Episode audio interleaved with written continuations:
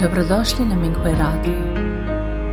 Minghui Radio donosi podcaste u vezi s progledom Falun Gonga u Kini, kao i uvide iskustva praktikanata tijekom njihove kultivacije.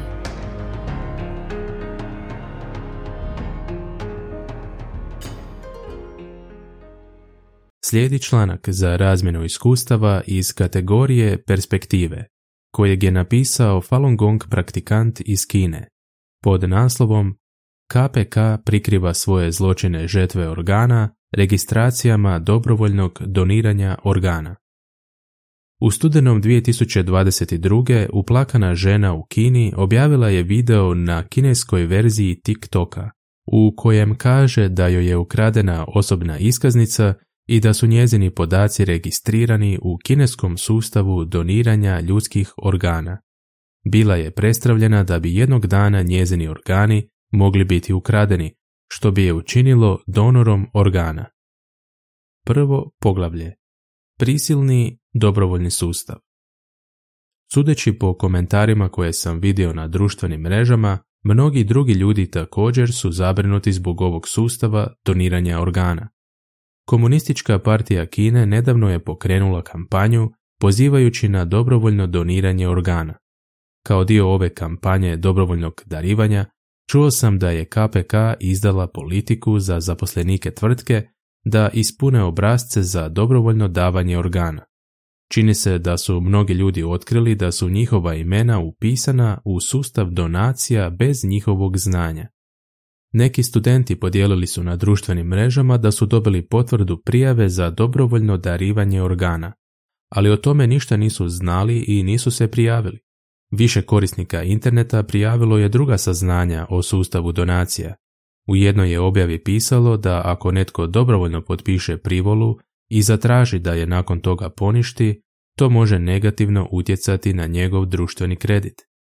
U drugoj objavi stoji da se registrirana donacija organa ne može poništiti. Čak i kad bi netko zatražio da ga poništi, njegov zapis ne bi bio uklonjen iz sustava. Neki ljudi vjeruju da je ovo dobrovoljno doniranje organa sredstvo koje koristi KPK da prikrije svoj zločin prisilnog uzimanja organa Falun Gong praktikanata i drugih skupina.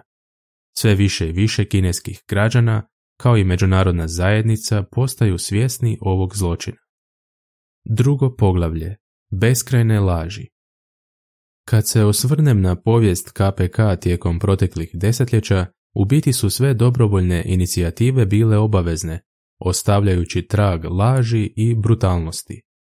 Na primjer, Janan, pokret ispravljanja koji je započeo 1942. bio je notorni unutarnji sukob, gdje su ljudi bili prisiljeni izdati jedne druge lažima.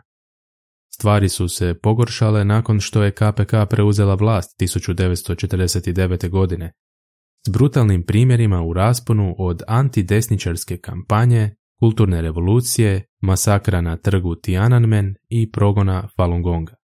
Ispiranje mozga od strane KPK također je bez presedana. Kada se Kinezi pridruže organizacijama KPK koje uključuju Ligu mladih i mlade pionire, svi moraju podići desnu ruku i zakleti se da će svoj život posvetiti partiji. Zbog toga će se mnogi ljudi suočiti s ozbiljnim posljedicama kada KPK bude uništena zbog grijeha koje je počinila. Da stvari budu još gore, KPK je uništila tradicionalne vrijednosti kroz brojne političke kampanje i okrenula ih protiv načela, istinitosti, dobrodušnosti, tolerancije, temeljnih učenja Falun Gonga. Na sreću dok praktikanti govore ljudima o pravoj prirodi KPK i kako su nevini praktikanti zlostavljani zbog svog uvjerenja, veliki broj ljudi pristao je distancirati se od KPK. Meni je očito da je takozvano dobrovoljno doniranje organa još jedan laž KPK da obmani ljude i prikrije zločin žetve organa. Od ključne je važnosti da ljudi uvide opaku prirodu KPK i odbace režim radi vlastite sigurnosti. Dobrodošli na Minghui Radio.